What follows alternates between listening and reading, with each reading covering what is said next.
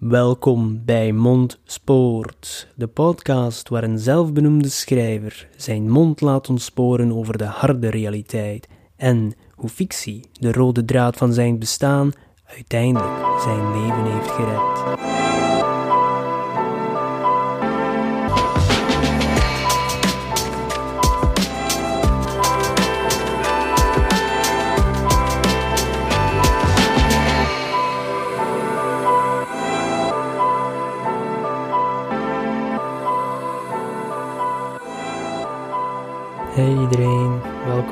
Eerste aflevering van Mondspoort. De meesten onder jullie zullen me wel kennen, of omdat je mijn boek gelezen hebt, of gewoon omdat je me al heel je leven lang kent. En moest er iemand aan het luisteren zijn die toevallig deze podcast gevonden heeft die mij nog niet kent, hey, shout out to you. Wie ben ik? Ik ben Said Ajaib, momenteel 34 jaar op de teller en ik woon in Oostende, getrouwd with my high school sweetheart. En uh, ik heb een dochter die nu zes jaar is en net naar het eerste leerjaar is. Hoe ben ik bij deze podcast terechtgekomen? Eerst en vooral, ik heb een boek geschreven, Ontspoord, mijn debuut. En als je goed hebt geluisterd, dan hoor je al een deel van de titel van deze podcast in de titel van mijn debuut. Zo ben ik eigenlijk een beetje bij de naam gekomen. Mijn debuut Ontspoord gaat over een privédetectieve die eigenlijk volledig, ja off-track is. Dus die zijn, zijn leven is ons spoor, maar hij heeft ook totaal geen spoor in de zaak die hij op zijn uh, bureau krijgt. En eigenlijk uh, loopt dat, of liep dat, wat parallel met mijn eigen leven, die ook op een toch wel een dieptepunt stond op een moment van schrijven. En die dieptes zitten ook in het verhaal. Eigenlijk mondspoor, ja, uiteindelijk mond eraan toegevoegd. Een podcast, praten, dat doe je met je mond. Maar doorheen mijn leven heeft mijn mond me al vaak in de problemen gebracht, maar ook al vaak uit de problemen gepraat. Dus uh, eigenlijk bij mij past die titel perfect mondspoort en het is ook een smoesje om eigenlijk te kunnen praten over een breed aantal topics. Zo moet ik me niet beperken tot alleen het schrijven of mijn boeken, maar kan ik gewoon mijn mond laten ontsporen en praten over wat ik wil. Het is tenslotte mijn podcast. Uh, maar in het begin gaan we toch wat um, over die schrijfreis vertellen en hoe ik eigenlijk bij mijn eerste boek gekomen ben. En daarover zal die eerste aflevering eigenlijk gaan. Dus uh, let's get into the meat and potatoes. Dus de vraag, hoe ben ik bij dat boek gekomen? Een vraag die ik veel krijg en daarvoor moeten we een stukje terugkeren. Dus let's go back a little tot we bij een kleine zesjarige Said komen. Ja, inderdaad, als ik zeg terugkeren, dan bedoel ik terugkeren toen ik eigenlijk nog maar net leren lezen heb, dan ben je een jaar of zes, zeven. En voor mij was dat een soort vrijheid. En zeker toen ik mijn eerste bibliotheekkaart kreeg, heb ik al een aantal keer over verteld in boekpresentaties en ook in misschien in een YouTube-video. Maar zeker iets die het herhalen waard is. Ik herinner me nog, toen was dat nog hier in de stadsbibliotheek, die ondertussen niet meer bestaat. Rest in peace to the City Library. Toen was dat nog met mijn moeder van achter op de brommer. Uh, al een avontuur op zich. en ja, je komt daartoe. De bibliotheek is sowieso een magische plaats. En dat was geen grote, maar al die boeken, al die rekken gevuld. Gewoon ja, voor mij was dat een mysterie over wat gaan al die boeken. En eigenlijk de levensmissie was gewoon om al die boeken te lezen. Ja, spoiler alert, dat is nog niet gelukt. Maar oké, ja, je heeft daar je gegevens. Hè. Want op zes jaar, je hebt nog zelfs geen paspoort. En dat kaartje was, hè, dat was een, een teken van, van volwassenheid. Hè. Maar ja, zes, zeven jaar volwassen. En uh, Oostende zeggen ze, je kunt nog niet rechte pissen in een kromme buze. Dat ik wil zeggen, je bent nog niet klaar voor, of misschien heb ik dat verkeerd geïnterpreteerd. Zal ik dan wel horen van mijn Oostense vrienden die luisteren. Maar uiteindelijk, ja, je geeft daar al je info aan die dame, of mijn moeder deed dat voor mij. Ze geeft dat in die computer, tik, tik, tik, tik, tik. En dan krijg je die kaart. En voor mij was dat een paspoort naar ontelbare werelden. En ehm ja, dan kun je daar eigenlijk elke week boeken gaan uitkiezen. Zoals een kind in een snoepwinkel begon ik eraan en snoep is hier het sleutelwoord, want het boek die voor mij alles begon, dat was eigenlijk Shaki en de chocoladefabriek van Roald Dahl. Ja, voor mij heeft dat eigenlijk de vonk begonnen.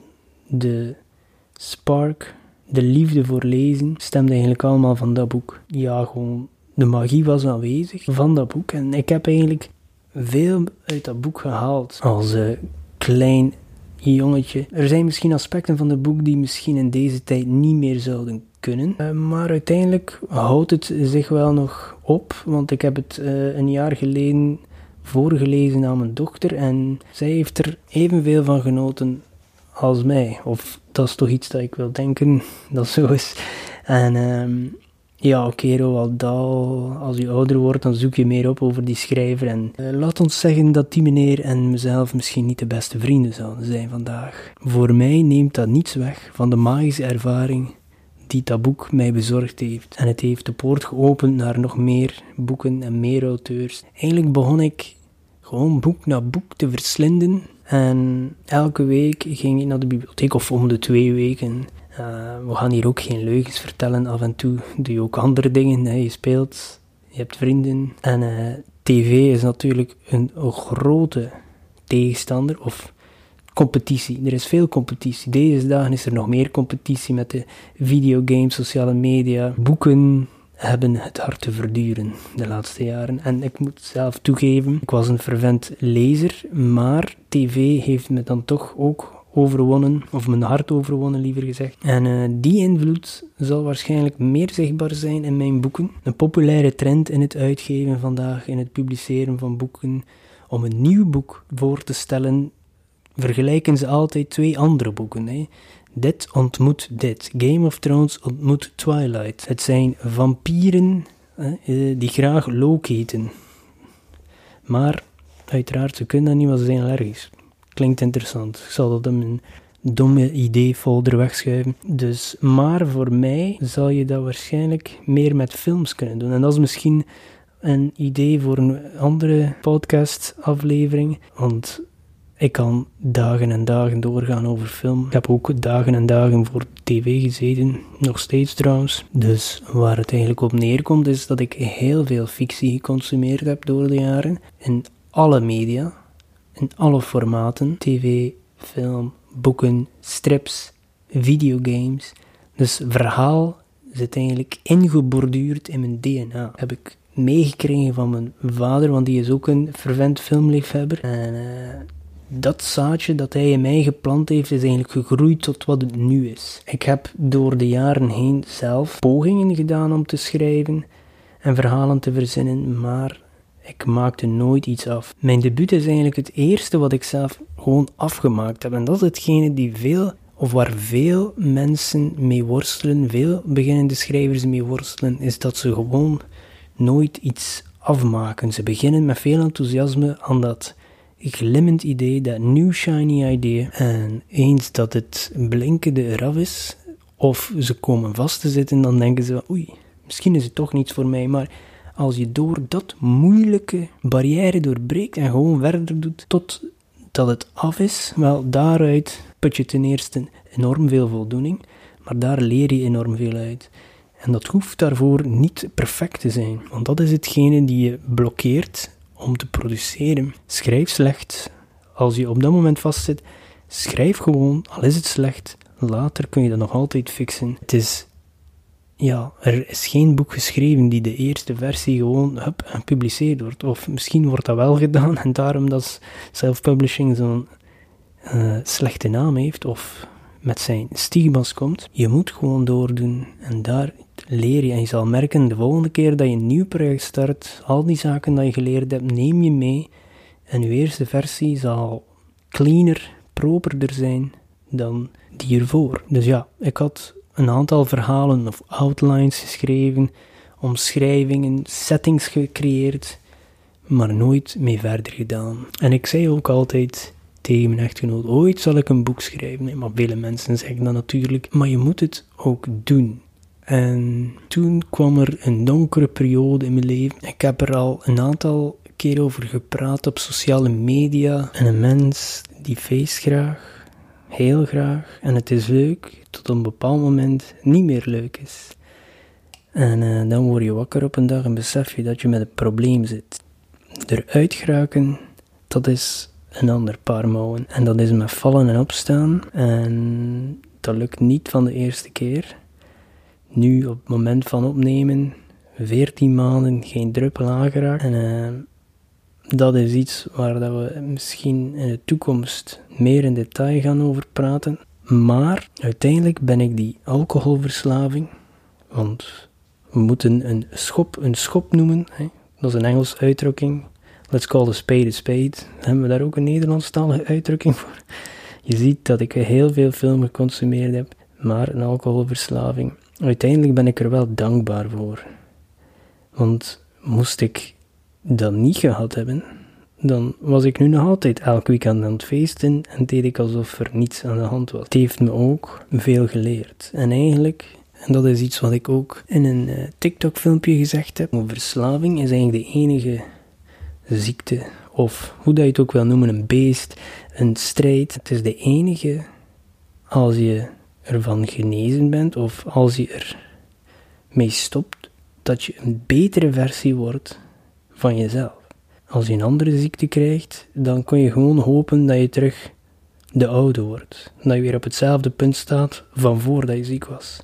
Wel, bij alcohol is dat omgekeerd. Daar word je een betere versie van jezelf dan dat je ervoor was. Dat heeft me ook toegelaten om mijn eerste boek te schrijven of af te maken. Die periode kwam er ook een fenomeen langs die de meesten kenden als corona. En uh, ja, dan kom je natuurlijk met bakken tijd te staan, omdat je opeens part-time moet werken. Want ik werk in een industrie die zwaar geïmpacteerd geweest is erdoor. Je moet iets doen met die tijd. Dus die tijd heb ik gebruikt om eerst en vooral gezonder te worden, zowel mentaal als fysiek.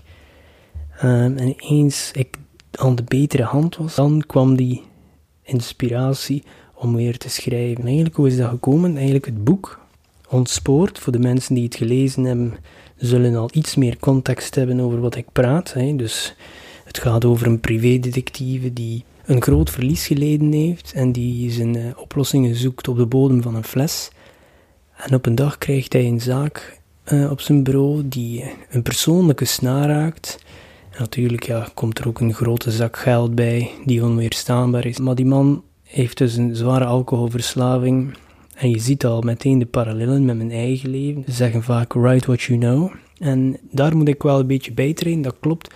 Want eigenlijk denk je daar zoveel over na, over die verslaving. Dat is een obsessie. Maar ook het beter worden is soms ook een obsessie. Je denkt daar zoveel over na dat je echt honderden, duizenden metaforen ervoor kan verzinnen. En in het schrijven is dat natuurlijk ja, goed meegenomen. Dat liet me toe om echt volledig ervoor te gaan. Maar hoe is dat eigenlijk gekomen? Ik was een artikel aan het lezen over bekende openingszinnen. Geen bekende openingszinnen om iemand mee uit te vragen, maar de eerste zinnen van een boek uh, van bekende schrijvers, zoals Stephen King, Hemingway.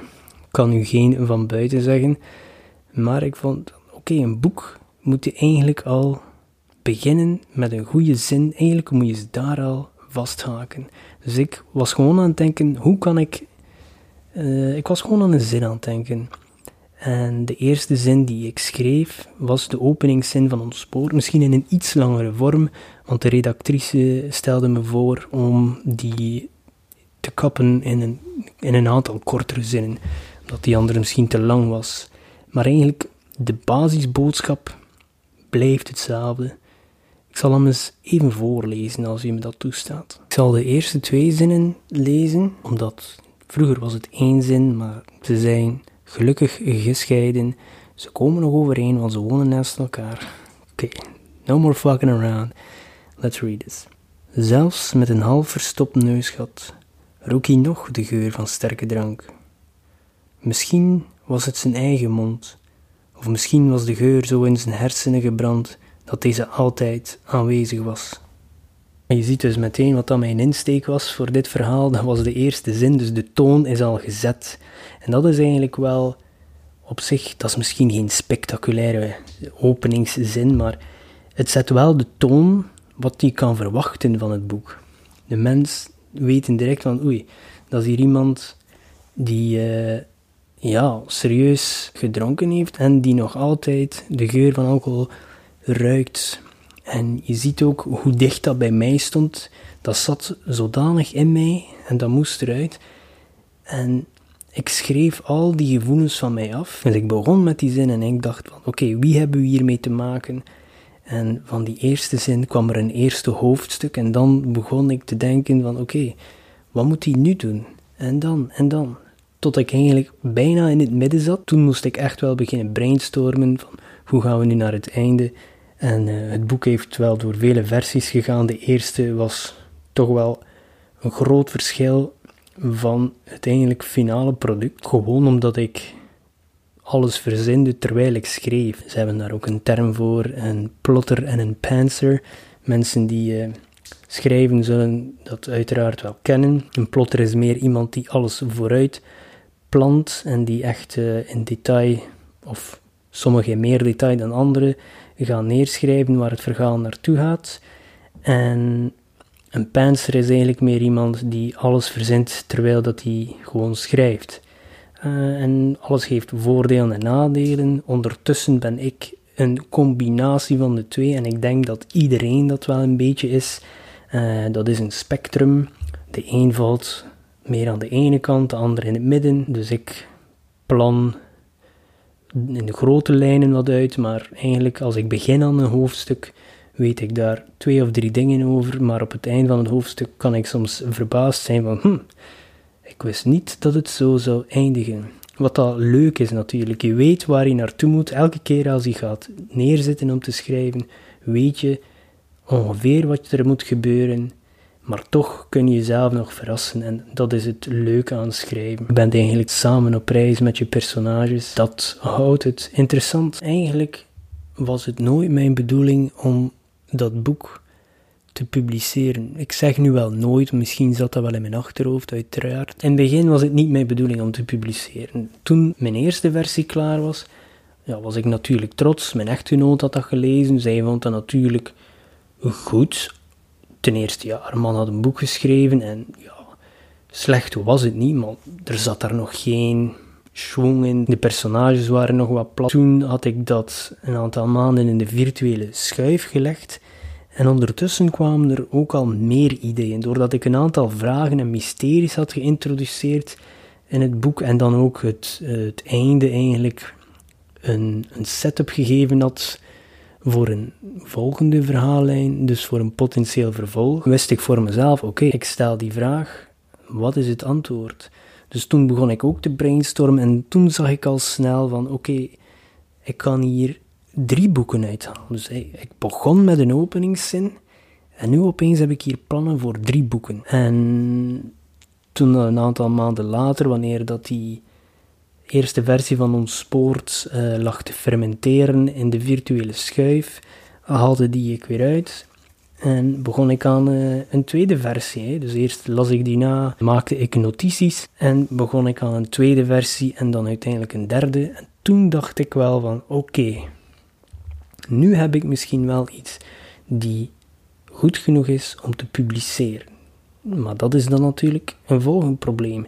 Hoe krijg ik een boek op de markt? Je weet er wel iets van, een uitgeverij doet dat voor u. Dus toen begon ik te zoeken van, oké, hoe kan ik mijn manuscript bij een uitgeverij krijgen? Dus ja, uiteraard, we hebben allemaal onze smartphone of onze computer en het internet aan onze vingers. Ik ken zoals iedereen een aantal grote uitgevers, dus je zoekt die op. Maar ik kwam dan tot de constatatie dat uh, iedereen in die coronaperiode hetzelfde idee had van, ah, dat boek dat we, ons, dat we al heel ons leven willen schrijven, dat gaan we nu doen. En die begonnen massaal manuscripten op te sturen naar uitgeverijen. Uh, en die, sommige van die grote uitgeverijen zeiden, stop, we kunnen dit niet meer aan.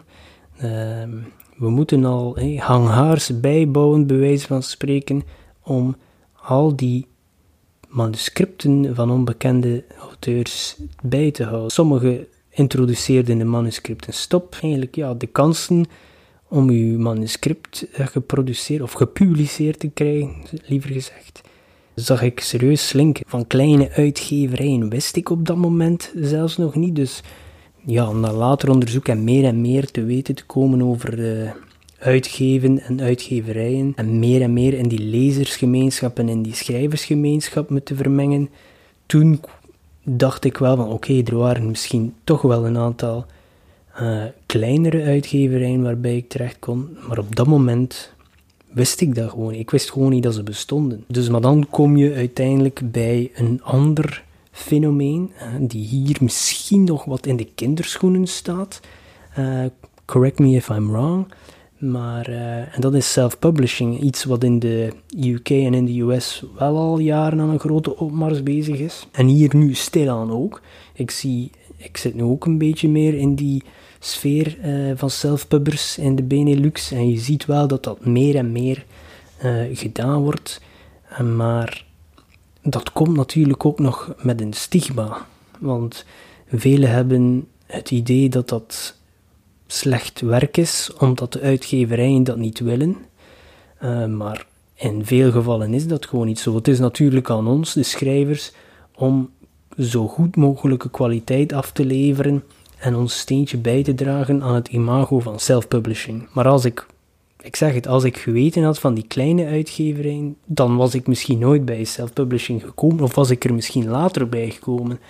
Maar Oké, ik had mijn idee dan op self-publishing, maar wat moet ik dan doen? Ik heb hier wel een derde of een vierde versie van mijn manuscript, maar er zitten daar nog tal van grammatica-fouten en typfouten. Ik zei daarnet dat verhaal in mijn DNA uh, geborduurd is, maar taalregels en grammatica is dat niet, of zijn dat niet, zie je wel?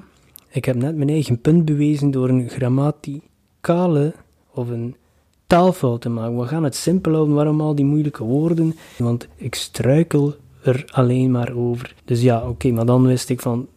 Ja, op zijn minst heeft dat wel redactie nodig van iemand die dat professioneel doet. Ja, dan mag je te zoeken naar verschillende mensen. Ik heb een aantal mensen gemaild en ik kwam toen uiteindelijk terecht bij iemand van Nederland. En dat was met opzet, omdat ik, ten eerste, ik ben West-Vlaams. Dat zal je vast al gehoord hebben maar eh, ook Vlaams. En ik weet soms niet welke uitdrukkingen en zegswijzen en woorden dat wij gebruiken, dat de Nederlanders totaal niet kennen. En in West-Vlaanderen hebben we dan ook nog een aantal die de rest van Vlaanderen niet kent.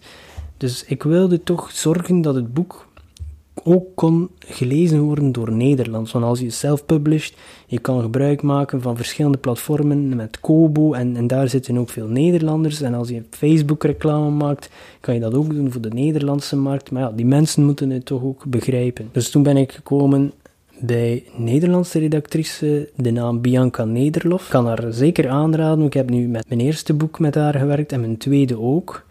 Uh, en de derde zal ik haar ook contacteren, want ja, uiteindelijk, ze kent de eerste twee boeken nu. Uh, dat zal mooi gestroomlijnd zijn en was een heel fijne ervaring en ik heb er enorm veel van geleerd.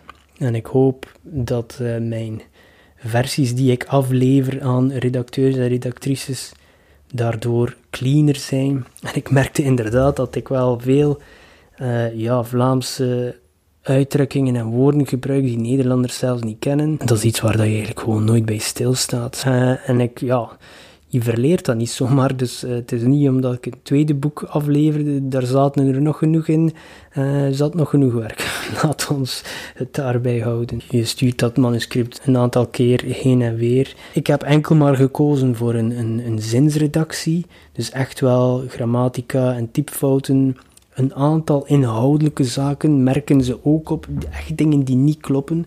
Maar ik heb niet in detail laten kijken op spanningsboog en karakters en zo. Dat heet dan inhoudelijke redactie of in het Engels developmental editing. Misschien wel iets die aangeraden is voor beginners, maar er zijn een aantal redenen waarom ik dat niet gedaan heb. Eerst en vooral budget, dat kost natuurlijk een stuk meer en als beginner heb je een kleiner budget. En ten tweede, de materie van het verhaal, dus de verslaving die erin zit, depressie en zo, dat is echt iets die mij nauw aan het hart ligt. Ik wilde daar totale controle over. Niet dat een redactrice direct of een redacteur uh, uw verhaal volledig gaat veranderen. Zij helpen u om uw verhaal te verbeteren. Maar op dat moment denk ik dat daar onzekerheid mee gekoppeld is en gewoon bescherming van uw kindje, laat ons zeggen. Dus heb ik enkel voor die woordredactie gekozen of zinsredactie. Maar ze heeft me enorm geholpen en het, een aantal inhoudelijke fouten opgemerkt die het verhaal echt wel beter gemaakt hebben. Dus ik denk niet dat ze dit zal horen, je weet nooit. Maar Bianca, dank je wel daarvoor, echt waar. En uh, als er iemand is die uh, een, redacteur zoekt, die kan ik echt aanraden. Waar zaten we? Oké, dat manuscript is nu klaar. Maar dan moet je dat natuurlijk nog in een boek gieten. En hoe doen we dat? Hè? Dat is, je denkt dan, ah, ik heb hier een Word-bestand, oké, we gaan dat afprinten. Hè? Natuurlijk, je hebt ook nog iets als opmaak, formatting, het, hè, het opmaak van het binnenwerk. En uh, dat is niet alleen het lettertype, de grootte, de spacing tussen je zinnen, maar ook zorgen dat alles mooi uitgelijnd staat, van links naar rechts. Hè, want een boek, als je een pagina omslaat, moet je zorgen dat de tekst niet helemaal in de naad loopt. Want ik haat het als zulke boeken printen, waar je moet eigenlijk je boek bijna dubbel openplauwen of vouwen, hoe dat je het ook wil noemen, om die laatste woordjes te kunnen lezen. Hè. Dus het moet wel een fijne leeservaring zijn. Dus dan moet je ook iemand zoeken voor de opmaak. Je kan dat zelf doen. Hè. Er zijn genoeg tools in Word en andere programma's. Er is Draft to Digital. Uh, er zijn genoeg tutorials op YouTube om dat te doen. Maar ik heb er toch gekozen om iemand uh, daarvoor in te zetten die dat professioneel doet. En eigenlijk Mm, daar gaan jullie misschien voor vroeg, maar ik heb niemand in het Nederlandse gevonden. Er zijn er natuurlijk. Maar ik heb iemand op de site Fiverr gevonden en uh, dat is een site die veel freelancers heeft voor uh, redigeren, voor opmaak, maar ook om logo's te maken. Alles die met internet te maken heeft, van diensten kun je daar vinden. Die persoon sprak Engels, maar eigenlijk kan die persoon alle talen opmaken. En met een aantal keer weg en weer sturen was dat eigenlijk heel mooi. Die heeft ook het e-book gedaan, want dat ik ook meteen lanceren. Ja, als je gaat self-publishen, dan kun je meteen maar alles direct in orde brengen. Dan heb je die opmaak, krijg je die terug, een printbare pdf, een e-book en dan natuurlijk een cover moet je ook hebben. Uh, heb ik ook een artiest gevonden online. Ik heb er een aantal aangesproken, maar die persoon eigenlijk, ik had maar een aantal zinnetjes gezegd tegen hem. En die mens stuurt mij een aantal dagen een ontwerp door. En dat is ook de uiteindelijke cover geworden. Ik heb er niets meer laten aanpassen. Ik was heel blij met, uh, met het resultaat. Dus dan heb je al die elementen en dan moet je het nog op de markt krijgen. En om te self-publishen zijn er verschillende platformen. Misschien is dat ook een onderwerp om eens uh, dieper op in te gaan voor een aparte aflevering. Maar eigenlijk heb je het concept print on demand. En dat is eigenlijk, ja, je spaart wat risico eigenlijk voor een beginnende auteur. Je weet niet hoeveel exemplaren je gaat verkopen.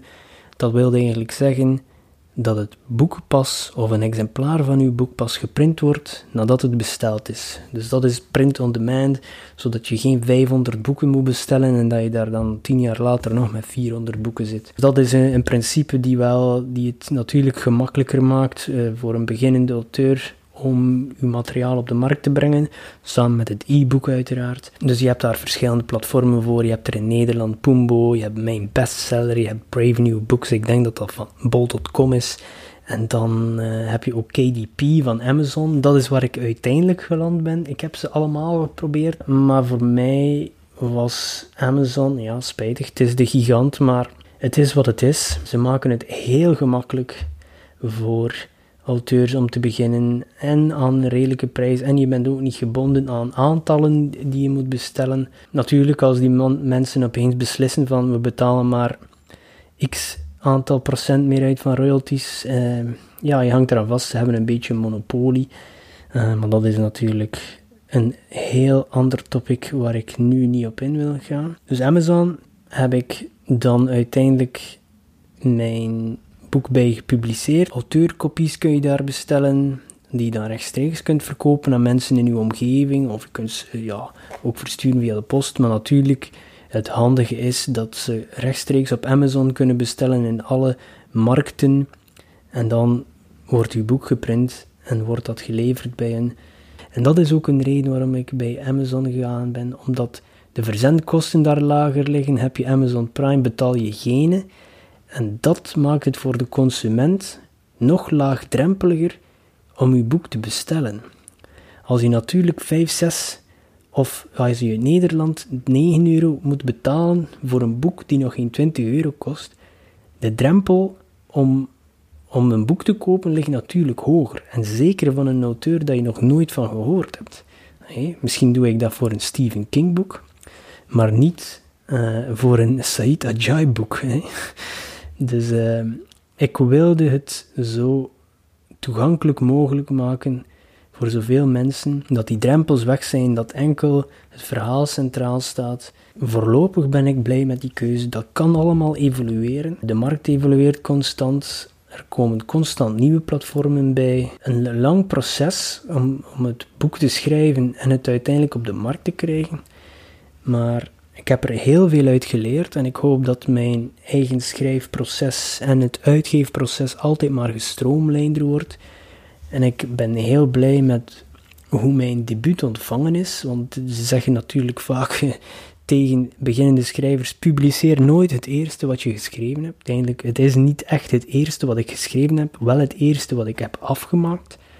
Uh, maar ze zeggen, sommigen zeggen, je moet 10.000 uh, bladzijden aan nonsens schrijven, eigenlijk aan shit, om het lelijk te zeggen. En dan moet je allemaal wegsmijten en dan pas mag je beginnen publiceren. Oké, ja, ik respecteer die mening, maar ik volg uh, mijn eigen pad. Ik heb dat al hans mijn leven gedaan. Het heeft me vaak in de problemen gebracht, maar het heeft me ook wel voorspoed gebracht. En nogmaals, ik ben echt heel blij met de uh, ontvangst van het boek.